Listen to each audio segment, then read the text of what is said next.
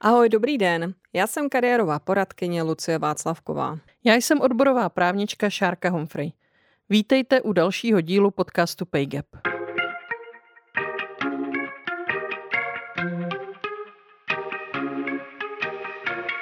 Na pracovním trhu jsme si všichni rovni, ale někteří jsou si přece jen rovnější. Pokud jste žena, můžete mít někdy pocit, že taháte za kratší konec provazu. Co to vlastně znamená být ženou v práci? A co můžeme dělat pro to, aby se nám v pracovním životě lépe dařilo? Díky podpoře zastoupení Friedrich Ebert Stiftung v České republice a redakce Alarmu je pro vás dostupný tento podcast zdarma. Zdarma je také článek se řadou užitečných odkazů.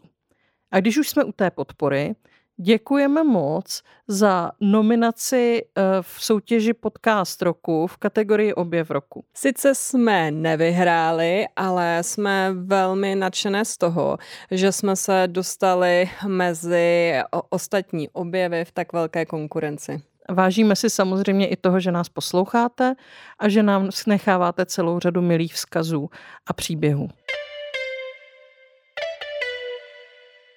Téma této epizody jsme právě teď nezařadili náhodou. Červen je už tradičně měsícem hrdosti, kdy je mimo jiné i větší pozornost upřena k problémům, se kterým se u nás LGBT lidé potýkají, nebo by alespoň měla být. Proto jsme si dnes pozvali Lucii Zachariášovou, právničku a šéfku advokaci týmu iniciativy Jsme fair a budeme se bavit o tom, co to znamená být LGBT v práci. Ahoj Lucie, vítej. Ahoj, dobrý den, zdravím všechno posluchačstvo. Na úvod můžeme zmínit, že k danému tématu už existují i relativně nové výzkumy. Například výzkum veřejného ochránce práv, nazvaný Být LGBT plus v Česku z roku 2019, nebo návazný výzkum Národního ústavu duševního zdraví, nazvaný Být LGBT plus v Česku 2022. Odkazy na tyto výzkumy samozřejmě najdete v doprovodném článku. A v tom prvním výzkumu se mimo jiné uvádí. I když si značná část české populace myslí, že naše společnost je vůči LGBT plus skupině tolerantní, zkušenosti LGBT plus lidí jsou často odlišné.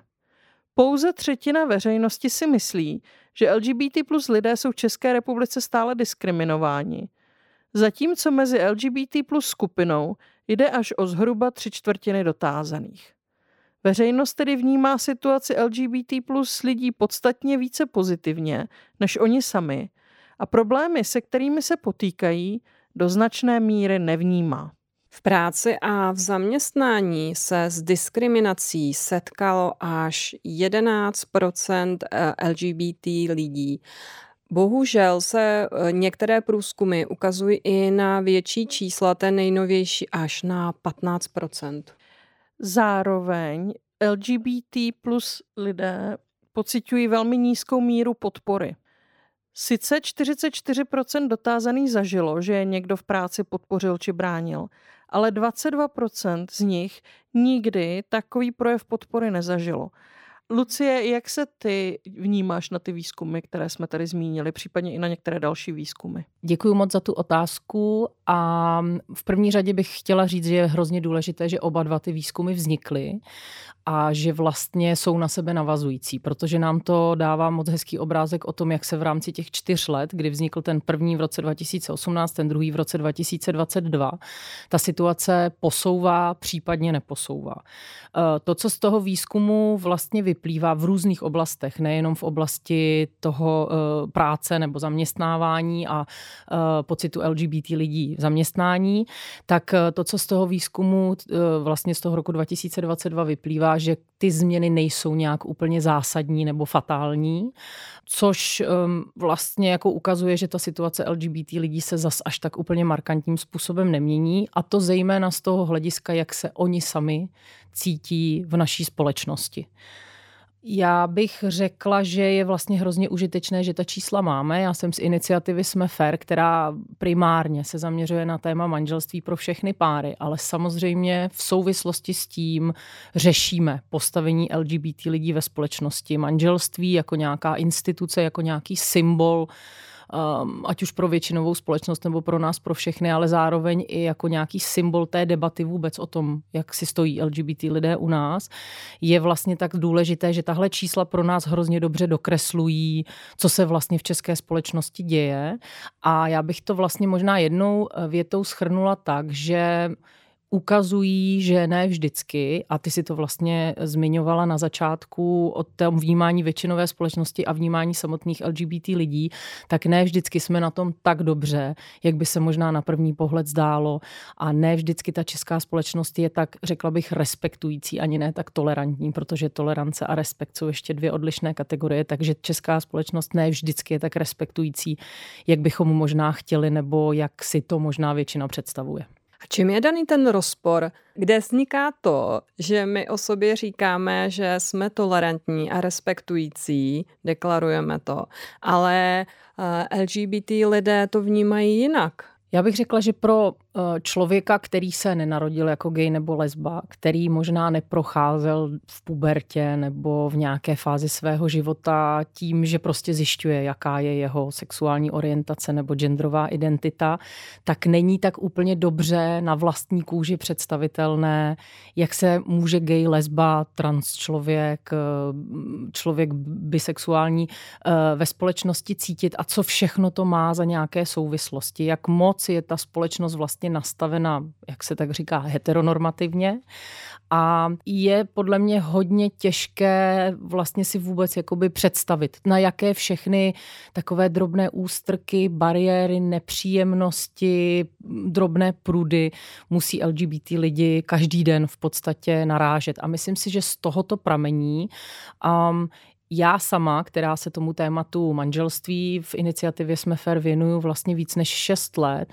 taky postupně, byť si myslím, že od, od začátku jsem velmi citlivý člověk tady na tyhle ty témata, tak taky postupně docházím vlastně k různým zjištěním. Takže bych řekla, že to není vlastně tak úplně automatické co si myslím, že možná pomáhá a my ve Smefer s tím třeba hodně pracujeme, je ukazovat nějaké osobní příběhy, ukazovat na příkladech eh, právě to, jaká ta drobná pruda, takové ty nějaké drobnosti, které nás vlastně ani nenapadnou, tak eh, co všechno musí LGBT lidi eh, řešit. Teď třeba mě nenapadá příklad jako úplně z pracovního prostředí, ale dejme tomu rozdíl mezi manželstvím a registrovaným partnerstvím. Pražská parkovací karta bývala přenositelná jenom pro manžele, ale nikoli pro registrované partnery. Což je taková nespravedlnost, která není nic úplně závažného, nic závratného, ale trošku vás to naštve, trošku vás to vyprudí a to je jenom jeden příklad z mnoha, co všechno se může dít. Naší zkušeností je, že jsou to právě ty lidské příběhy, které nám nejlépe umožňují uh, ilustrovat si a představit si problémy, které jinak můžeme znát třeba z právních uh, předpisů nebo nějakých obecných pouček. Já bych tuhle tu chvíli zmínila další z výzkumů, které se eh, v této, této otázce nebo tomuto problému eh, věnoval a to byl výzkum nazvaný Jak se pracuje LGBT plus lidem ve veřejném sektoru, který realizoval Pride Business Forum a příběh eh, policisty Davida, který se v něm objevuje, je velmi symptomatický. Když jsem si uvědomil, že jsem gay, před kolegy jsem to nejdřív tajil. S barvou ven jsem chtěl jít v Praze, kam mě převelili na dočasnou výpomoc. Kolegové a kolegyně mě tu ale nemile překvapili, zvlášť jedna, co neustále hodnotila oblečení a chování jiných a řešila, kdo je a není buzna, jak říkala. Musím říct, že mě to opravdu znechutilo. Předtím jsem si myslel, že je Praha velkoměsto, kde něco takového, jako je být gay, už není téma.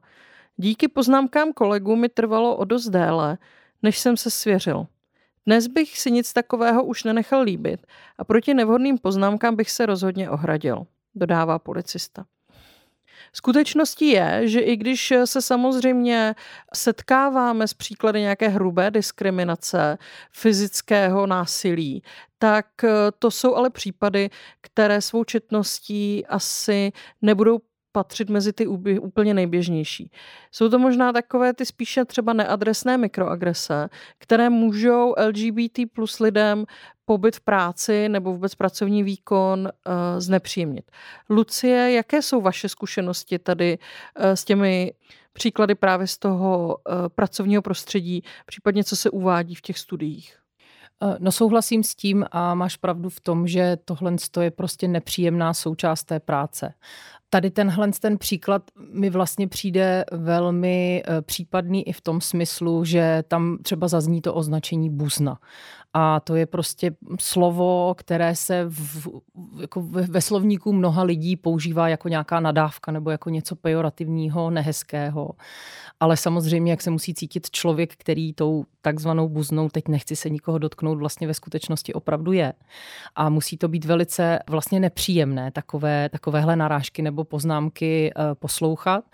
Když se zase vrátím k těm výzkumům, které jsme zmiňovali uh, na úvod a uh, pomůžu si jedním číslem, právě z toho eh, posledního, byť tam nenastala moc velká změna, tak víc než 50% eh, lidí v Česku není vyautovaných na svém pracovišti, což mi přijde vlastně velice, velice vysoké číslo. A mě samotnou to Eh, vlastně strašně zaráží, až bych řekla zraňuje. Já jsem eh, heterožena, která v práci běžně mluví o tom, co dělala o víkendu se svou rodinou, kde, že jsem byla s dětmi v zoo, že jsme byli s mužem v kině a tak dále a tak dále. A přijde mi vlastně hrozné nemoci takhle úplně volně a normálně mluvit o svém soukromí v práci se svými kolegy, protože mám pocit, že to je přece úplně normální, že takhle s kolegy v nějakých těch mikrorozhovorech eh, v kuchyňce u kafe a tak dále se bavíme. Což musí způsobovat nevyautovaným LGBT lidem vlastně jakoby permanentní pocit takového nějak, takové jakoby jako ostražitosti z toho, aby se někde neprořekli před někým. No já jsem hrozně ráda, že to říkáš, protože já se často setkávám s tím argumentem, když do toho nikomu nic není, s kým spím, jo. E, já se na to v práci nikoho neptám a nemusíme o tom vůbec mluvit. A právě, že spousta lidí si vůbec neuvědomuje, že to je opravdu součást toho běžného života, té standardní konverzace v nějakém pracovním týmu. A že musí být neskutečně jako vyčerpávající, být tak nějak jako ve střehu e, a dávat si pozor jenom na to, jestli jako použiju třeba nějaký konkrétní rod, když mluvím o osobě, se kterou jsem právě trávila víkend, jo. Moje drahá polovička je takový jako oblíbený opis toho, co třeba používají gayové a lesby v práci nebo i na jiných místech, kde třeba nejsou vyautovaní. Já myslím, že je asi jako dobré, pokud bychom si všichni zamysleli nad tady tou elementární úrovní komunikace a uvědomili si, že uh, jak genderová identita nebo pohlavní identita a tak sexuální orientace jsou zkrátka součástí naší osobnosti a promítají se úplně do veškerého našeho dění. A ve chvíli, kdy něco takového musíme skrývat nebo nějakým způsobem neutralizovat v uvozovkách, že to musí být skutečně jako velmi nekomfortní a vyčerpávající, i když se nás na to někdo zrovna direktivně neptá. Já musím říct, že když jsem se dívala eh, na, na ty průzkumy, tak to vlastně jako bylo dost smutné čtení, protože eh, to, co jsem si z toho odnesla za dojem, že LGBT lidé mají pocit, že se jim to nevyplácí na tom pracovišti. Nejenom v rovině nějakých reakcí, um, nějakého toho pošťuchování nebo komentářů, ale přímo, že mají obavy i ze zhoršení vztahu. A úplně alarmující pro mě bylo, protože to už souvisí s nějakým až jako s mm, firmní kulturou, že přes polovinu z nich má pocit, že by je to zarazilo v jejich kariérním postupu, což už eh, je ještě vlastně silnější záležitost. Navíc se tohle číslo za posledních pět let nejenom nezlepšilo, dokonce zhoršilo. Jo, máte pravdu, souhlasím s tím.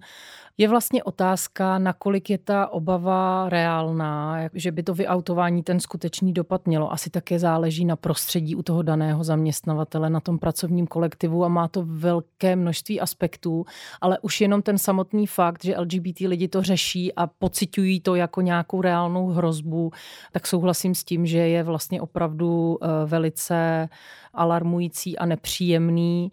Byť na druhou stranu a vlastně nechci, aby to vyznělo nějak jako, že hm, někoho ponoukám k tomu, aby udělal důležitý krok a svůj coming out. To je jako velké rozhodnutí. Pro mnoho lidí to musí být obtížné nebo se nenacházejí v té situaci. Ale myslím si, že z druhé strany to musí být vlastně obrovská úleva a vlastně jako přestat se skrývat rozhodně je něco, co eh, možná na druhé straně může mít nějaký pozitivní vliv a efekt. Uděláme si teď jedno stručné právní okénko. O diskriminaci jsme v našem podcastu mluvili už několikrát, v zásadě téměř v každé epizodě, takže tentokrát dojde i na ní. Sexuální orientace, případně tedy eh, pohlavní identita, kterou zákon zahrnuje do sexuální orientace, je diskriminací, nebo respektive jedním z diskriminačních důvodů. Diskriminace z tady tohoto důvodu by byla posuzována jako diskriminace z důvodu pohlaví. Připomínám, že může být i domělá diskriminace, přesněji řečeno. Protiprávní je i diskriminace z domělého důvodu. Je vlastně irrelevantní, jestli daný člověk je či není gay, lesba, eh, nebo například eh, trans osoba. Stačí, pokud já jako diskriminující mám pocit, že by jí mohl být a takto se k němu chovám. Nad rámec eh, diskriminačního důvodu je možné ještě potom zmínit jedno z ustanovení zákonníku práce, které nám vymezuje takzvané extrémně citlivé údaje, u kterých zaměstnavatel v žádném případě není oprávněn je vyžadovat. A to dokonce ani jako je zjišťovat pomocí třetích osob nebo z nějakých jako jiných zdrojů. A mezi ně patří i rodinné a majetkové poměry a sexuální orientace. Připomínám, že pokud by zaměstnavatel s takovou informací nakládal, protože by ji například o vás zjistil na internetu, neptal se vás na ní přímo, i tak není oprávněn tuto informaci ve vztahu eh, k vašim pracovním podmínkám jakýmkoliv způsobem používat. Jedna věc je, jaká je právní ochrana, která jednoznačně eh, zakazuje tu diskriminaci. Na druhou stranu se ukazuje, že LGBT lidé se neozývají s tím, když se jim něco negativního v práci děje. Opravdu ta čísla jsou velmi nízká. Co je zatím podle vašich zkušeností nebo podle toho, co říkají ty průzkumy? No, podle mě je to vlastně s diskriminací na pracovišti, ale obecně i v jiných oblastech. Eh, u nás v Česku velmi složité, a to nejenom ve vztahu k LGBT lidem, ale obecně. Mám pocit, že se eh, vlastně diskriminace příliš nenahlašuje a že nějaké, dejme tomu, soudní spory z diskriminace na základě třeba pohlaví bychom spočítali na prstech tak dvou rukou, nejsem si teď úplně jistá. A marně vlastně přemýšlím nad tím, jestli znám nějaký judikát, který by se věnoval diskriminaci na základě uh, sexuální orientace nebo genderové identity. Myslím si, že to tak nějak jakoby zapadá do celého toho kontextu toho, jak, jak málo se u nás vlastně jako diskriminace řeší a jak vlastně nepřesně v mnoha ohledech je vnímána ta diskriminace na pracovišti. A já bych vlastně maličko ukročila a celé to ještě trošičku uvedla do širšího kontextu v tom smyslu, že z těch čísel a výzkumu se vlastně ukazuje, že ani takové případy, jako jsou nějaké třeba slovní nebo fyzické útoky vůči LGBT lidem, nejsou nahlašovány. A já teď nechci srovnávat, co je nebo není horší, ale samozřejmě jako nějaké fyzické napadení napadení, dejme tomu na ulici od nějaké cizí osoby nebo někde v nějakém prostředí restaurace, klubu a tak dále, eh, může být mnohem závažnější než to, že mě nepovýší. Nechci to srovnávat, jak říkám, oboje dvoje je velký zásah do nějaké mé osobní integrity do, nebo do, nějaké, do, do mého života jako takového, ale z toho výzkumu, který uh, se na to vlastně ptal, se i ukazuje, že uh, lidé příliš třeba nedůvěřují policii v tom, že se bude skutečně důsledně a vlastně jako seriózně zabývat těmi věcmi, které tam jdou nahlásit. Takže mají nízkou důvěru v ten systém a v to, že se vůbec doberou nějaké pomoci. V minulé epizodě našeho podcastu jsme se věnovali tomu, jak je problematické a náročné vymáhání práva v případě, že se u nás dostanete do nějaké právně sporné pracovní situace. Není divu, že pokud eh, důvod, eh, pro který jste se do této situace dostali, je jedním z intenzivních společenských stereotypů, pak ta vaše situace a ta ochota se vůbec do nějakého právního procesu, nenutně soudního pustit, bude velmi malá. Tady bych zase možná apelovala na nás, jako řekněme majoritní eh, část veřejnosti, abychom uvažovali o způsobu, jakým vytváříme pracovní prostředí, jakým mluvíme o lidech, kteří se ocitnou v problémech a jakou atmosféru nastavujeme pro ty, kdo by potom zvažovali, jestli budou třeba naši pomoc, ať už v odborech nebo v nějaké veřejné instituci, eh, jestli budou potřebovat nebo ne a jestli si o ní řeknou nebo ne. Jak se na této situaci podepisuje to, že tady stále nemáme manželství pro všechny?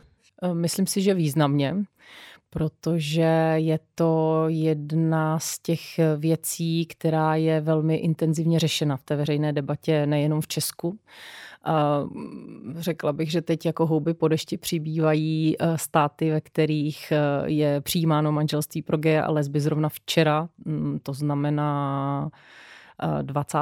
června eh, schválilo Estonsko manželství, a takže už je to 34 zemí na světě a zároveň si myslím, že eh, i v té veřejné debatě, jak už jsem to zmiňovala, je to takový velký symbol, ve kterém vlastně v té nejobecnější rovině vedeme diskuzi o tom, uznat eh, stoprocentně a úplně se vším všudy LGBT lidi jako plnohodnotné členy a členky společnosti eh, s tím, že eh, mají nárok, právo, mohou a samozřejmě i také povinnosti, které z toho vyplývají, eh, související s manželstvím. Prostě uznat je jako osoby, které nejsou vyčleny do nějaké speciální kategorie, ale jako kohokoliv jiného, jehož vztahy, láska, soukromý život je úplně srovnatelný. A myslím si, že vlastně v téhle té nejvyšší symbolické rovině debatujeme vůbec o tom, jak vnímáme LGBT lidi jako takové a to i třeba eh, v prostředí eh, pracoviště.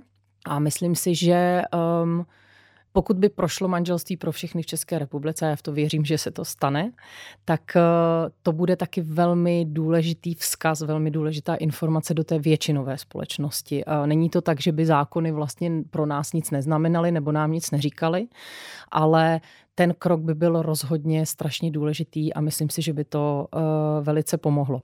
Já nemám úplně data, která by ukazovala souvislosti mezi přijetím manželství v nějakém státě a postavením lidí v oblasti zaměstnávání a práce, ale mám třeba jiná data, která se týkají sebevražd mladých LGBT lidí a ukazuje se, ať už zdat v USA nebo v severských zemích, kde všude už manželství mají, že se velmi významným způsobem a vlastně ve velmi krátkém období po tom, co přijali manželství pro všechny, snižuje počet sebevražd mladých LGBT lidí což si myslím, že je jeden z zásadních důvodů k tomu, aby jsme přemýšleli nad tím, kolik životů vlastně můžeme zachránit.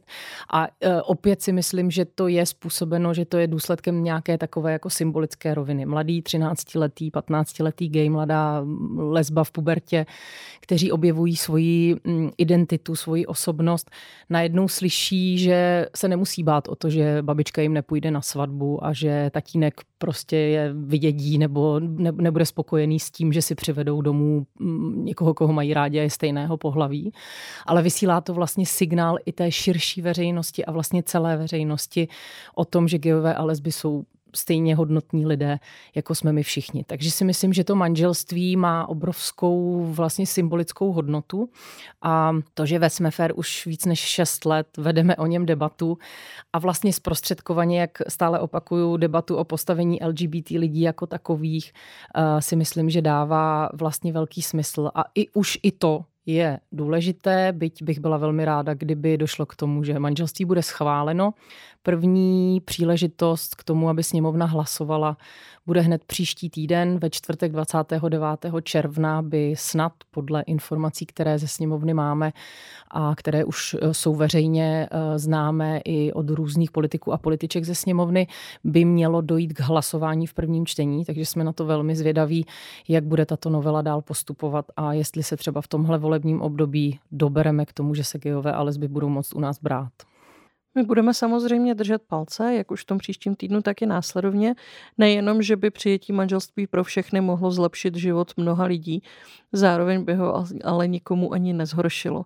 A spoustě lidí, včetně Lucie, by to uvolnilo kapacity zase k nějaké jiné práci a mohli bychom se věnovat dalším zásadním tématům.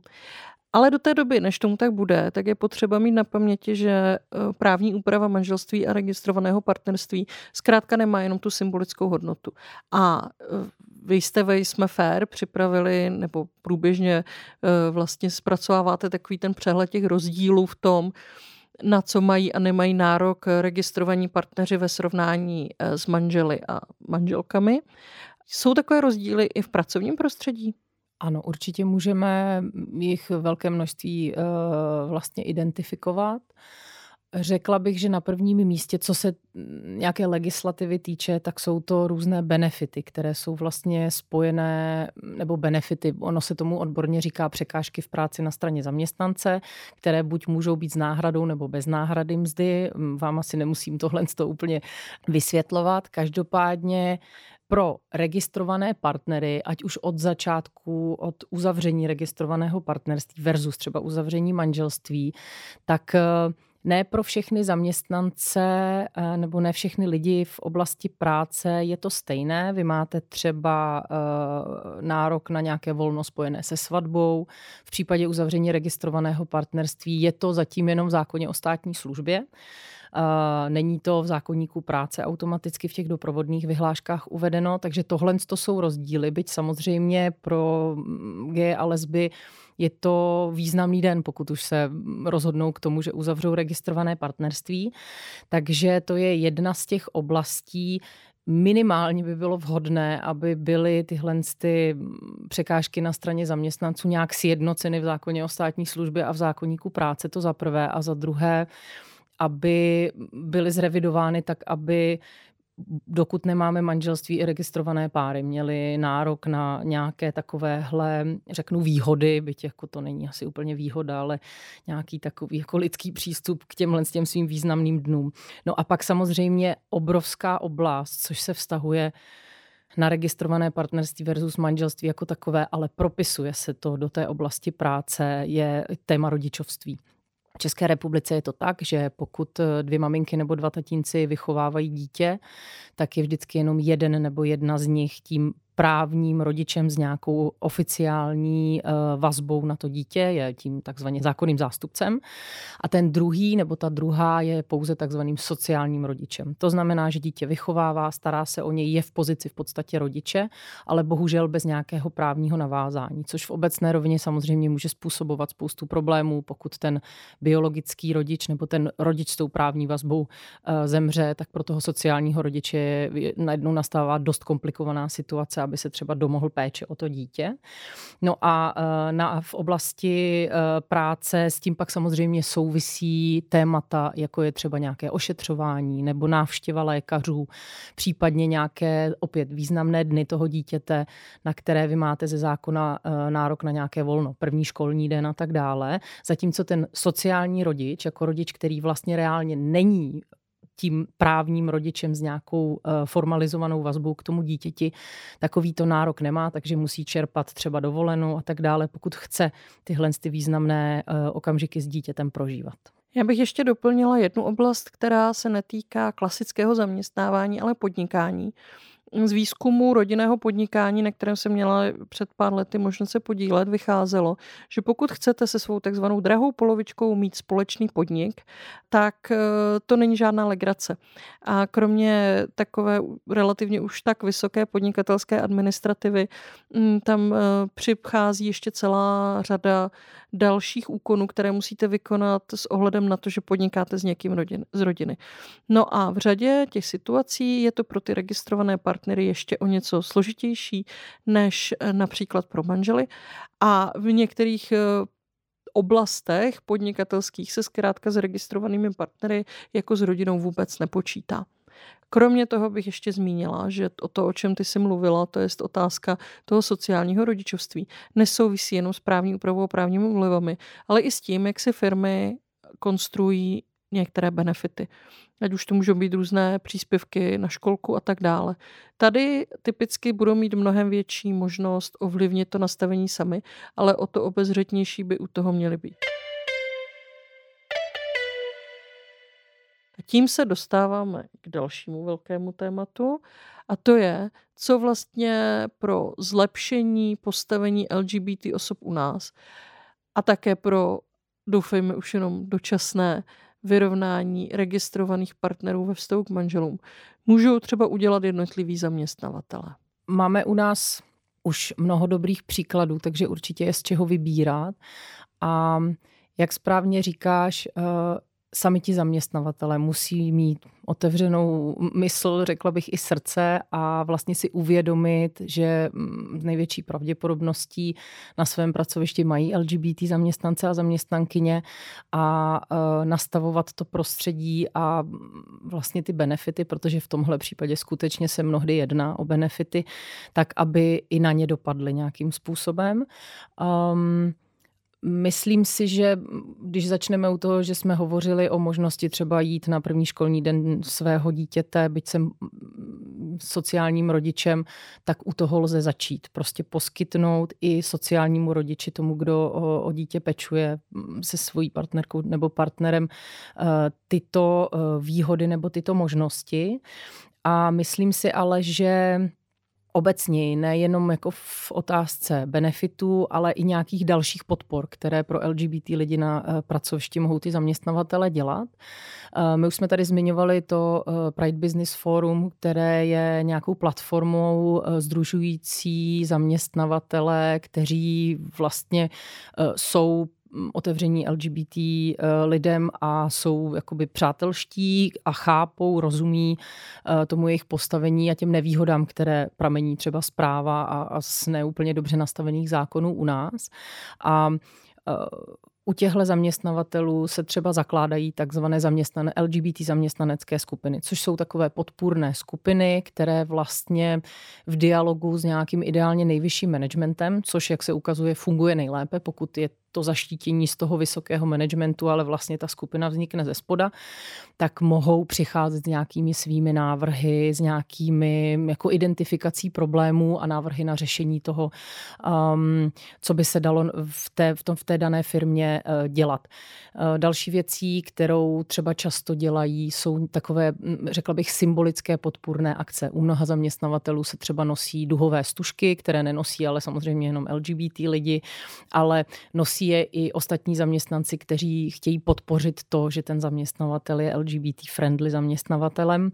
Takže myslím si, jako v mnoha jiných oblastech a při řešení specifického postavení mnoha jiných skupin v, v rámci jednoho zaměstnavatele, je potřeba nejdřív ten problém uvidět, nebo ty, ty nerovnosti, ty, ty odlišné situace těch lidí uvidět a pak vlastně postupovat tímhle směrem to, co už jsem zmínila.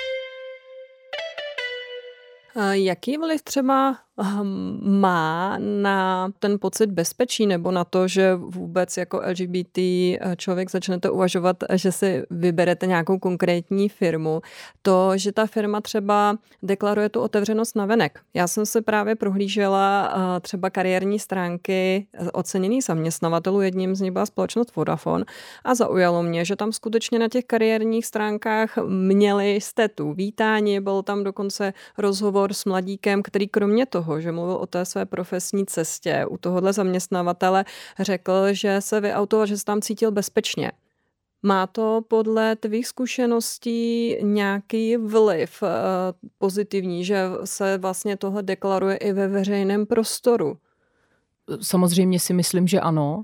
A jednou z těch obrovských výhod je, že ten zaměstnavatel vlastně e, způsobuje sám, nebo vytváří sám pro sebe jakousi konkurenční výhodu, protože e, může nabírat nebo vybírat vlastně v půlu těch největších talentů, ať už ten, ta osoba e, talentovaná zrovna pro tu danou pozici jakýmkoliv, ať už se cítí jakkoliv, ať je to žena na mateřské, nebo je to trans osoba, tak to, že navenek navenek deklaruje, eh, že vítá úplně každého a vytváří podmínky pro to, aby se tam každý cítil dobře a mohl být tím, kým je sám, tak tím vlastně podle mě otevírá mnohem více dveře do kořán tomu, aby skutečně se k němu hlásili ti nejlepší lidé bez obavy z toho, že na tom pracovišti budou nějak utiskováni a tak dále.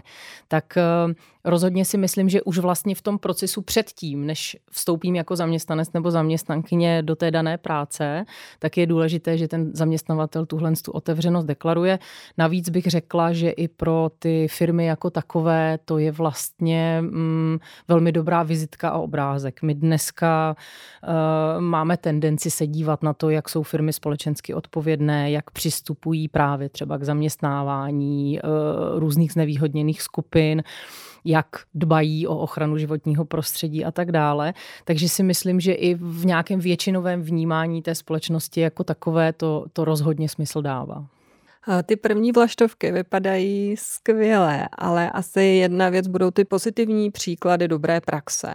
A druhá věc je, ale jaká je obecně situace na trhu práce? Co víme o tom, jak eh, se cítí eh, většina LGBT lidí v práci, co se týče uh, jejich podpory a ochrany, obrany jejich práv.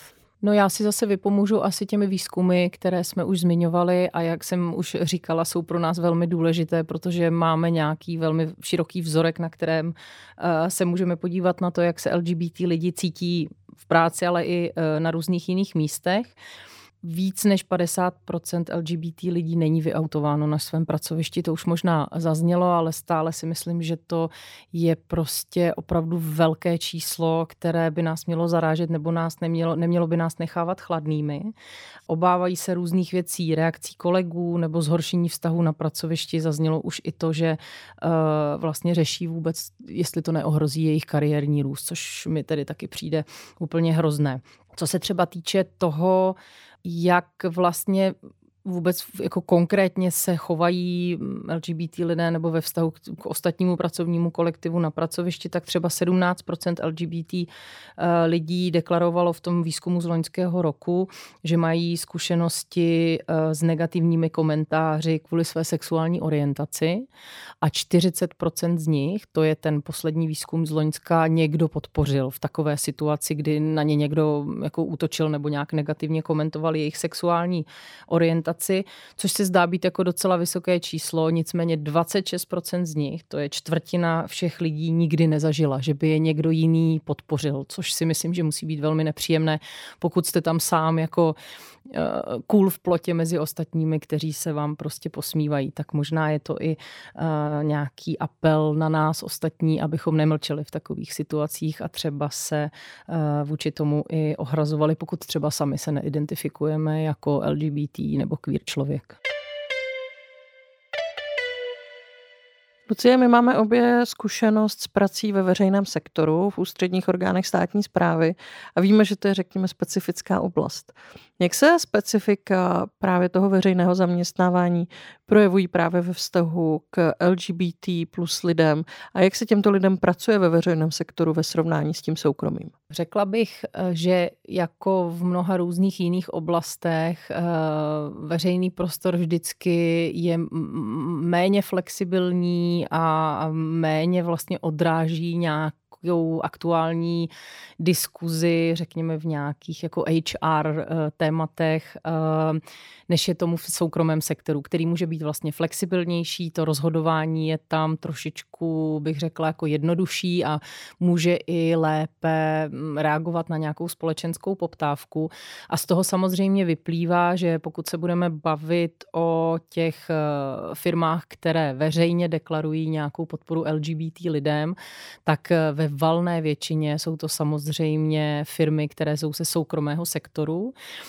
Ten veřejný sektor tak nějak postupně se taky, myslím, adaptuje na to, že nějaká specifika zaměstnávání LGBT lidí eh, tady jsou a ať už v rámci nějaké takové, bych řekla, jako těžkopádnosti celého toho úřednického molochu, a teď to nemyslím vůbec nějak negativně nebo pejorativně, spíš jenom jako konstatování toho, že to není úplně jednoduché, jakoby uřídit to velké množství lidí, kteří v tom veřejném sektoru uh, pracují, ale i proto, že jsou tam nějakým způsobem nastavována pravidla, protože se nakládá s finančními prostředky, které jsou veřejné, které jsou vlastně z nějakých veřejných rozpočtů, tak to let, kdy může trošku trvat a může to být pomalejší lepší, ale myslím si, že um, jsou nějaké první vlaštovky toho, že se cesty hledají a ty možnosti se hledají. A taky samozřejmě je nutné o tom vést nějakou debatu, protože to, že eh, veřejný sektor je právě navázán na ty veřejné prostředky, s kterými je nutno nakládat a je to velmi správně z nějakou péčí řádného hospodáře a velmi obezřetně, protože jsou to prostě prostředky státu, tak ale je potřeba vést debatu o tom, na jaké všechny aktivity nebo do jakých oblastí je možné je vynaložit a těchto debat, které jsme tady třeba vedli v minulosti, jako třeba bylo zakládání dětských skupin v rámci ministerstev a tak dále, které na začátku vypadaly úplně jinak a dneska taky máme v podstatě na všech ministerstvech zřízenou nějakou dětskou skupinu pro eh, rodiče, tak si myslím, že eh, jsme právě eh, možná uprostřed, možná v nějaké první třetině debat o tom, jak mohou eh, podpořit veřejní zaměstnavatelé právě zaměstnávání LGBT lidí. Ta diskuze se vede, myslím si, že je to správně, protože ta specifika, jak už jsme zmínili, eh, tady jsou a bylo by vhodné se na mnoho z nich eh, zaměřit. Pride Business Forum specificky právě pro podmínky veřejné zprávy vydalo i příručku s doporučeními a možnostmi, co dělat, aby to své vnitřní prostředí nějakým způsobem zlepšili ve vztahu k LGBT zaměstnancům a zaměstnankyním. To nejsou jediná doporučení, kromě příkladu dobré praxe, konkrétních příkladů dobré praxe od různých zaměstnavatelů, se právě můžeme setkat už i se zobecněnými, ale stále relativně konkrétními doporučeními. My pochopitelně na řadu z nich odkážeme v doprovodném článku k tomuto textu, ale závěrem dnešní epizody zmiňme konkrétní doporučení z výzkumu ombudsmanky. Realizovat opatření na podporu diverzity na pracovišti a vytvořit efektivní mechanismus předcházení obtěžování na pracovišti a plán prostupu pro případ, že se obtěžování na pracovišti objeví. Postupovat efektivně a volit účinná opatření v případě, že se na pracovišti vyskytne obtěžování z důvodu sexuální orientace nebo genderové identity zvýšit povědomí LGBT zaměstnanců o zákonném stížnostním mechanismu, kterého můžou na pracovišti využít v případě, že se stanou obětí diskriminace. Metodicky usměrnit orgány inspekce práce ve vztahu ke kontrolám rovného zacházení na pracovišti. Přidejme teď jedno své doporučení, které už několikrát dneska zaznělo. My jako příslušnice a příslušníci nějaké majoritní, většinové společnosti, nebo vůbec prostě jako kolegyně a kolegové, všech eh, našich spolupracovníků nebo i potenciálních kolegů a kolegyň. Eh, zkusme se chovat citlivěji, reflektovat některé svoje jak privilegia, tak možná internalizované bajasy a předsudky a přemýšlejme o tom, že to, co je třeba pro nás dánlivě jednoduché, nemusí být tak jednoduché úplně pro každého.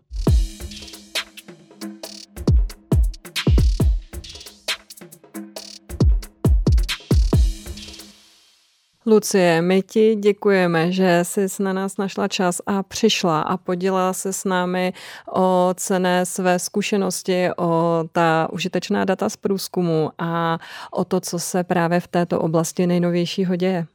Já moc děkuji za pozvání, moc děkuji za zajímavé povídání a na závěr eh, bych eh, nebyla z iniciativy Jsme fair, abych se ještě jednou nevrátila k manželství a neřekla posluchačstvu, aby sledovalo to, co se bude dít příští týden ve sněmovně. Eh, podporujte nás, sledujte naše stránky. Myslím si, že mm, pokud bychom i v České republice schválili manželství pro všechny páry, tak to pomůže nejenom gejům a lesbám na pracovišti, ale bude to velký krok krok, který bude důležitý, troufnu si říct, pro nás, pro všechny, pro celou společnost. Děkujeme, Lucie, určitě budeme sledovat a podporovat.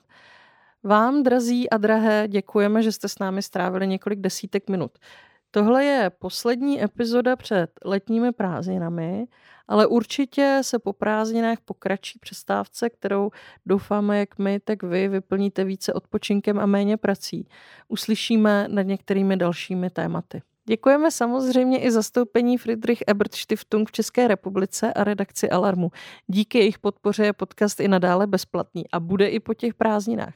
Nicméně oceníme vaši podporu redakci. Pokud byste chtěli podpořit to, co společně děláme, koukněte na stránky Alarmu, ty možnosti tam najdete. Tenhle podcast je o vás a pro vás, takže nás zajímá, jak svůj kariérní život prožíváte.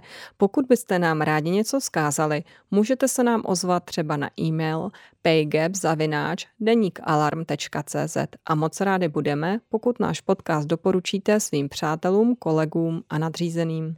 A naslyšenou po prázdninách se těší Šárka a Lucka.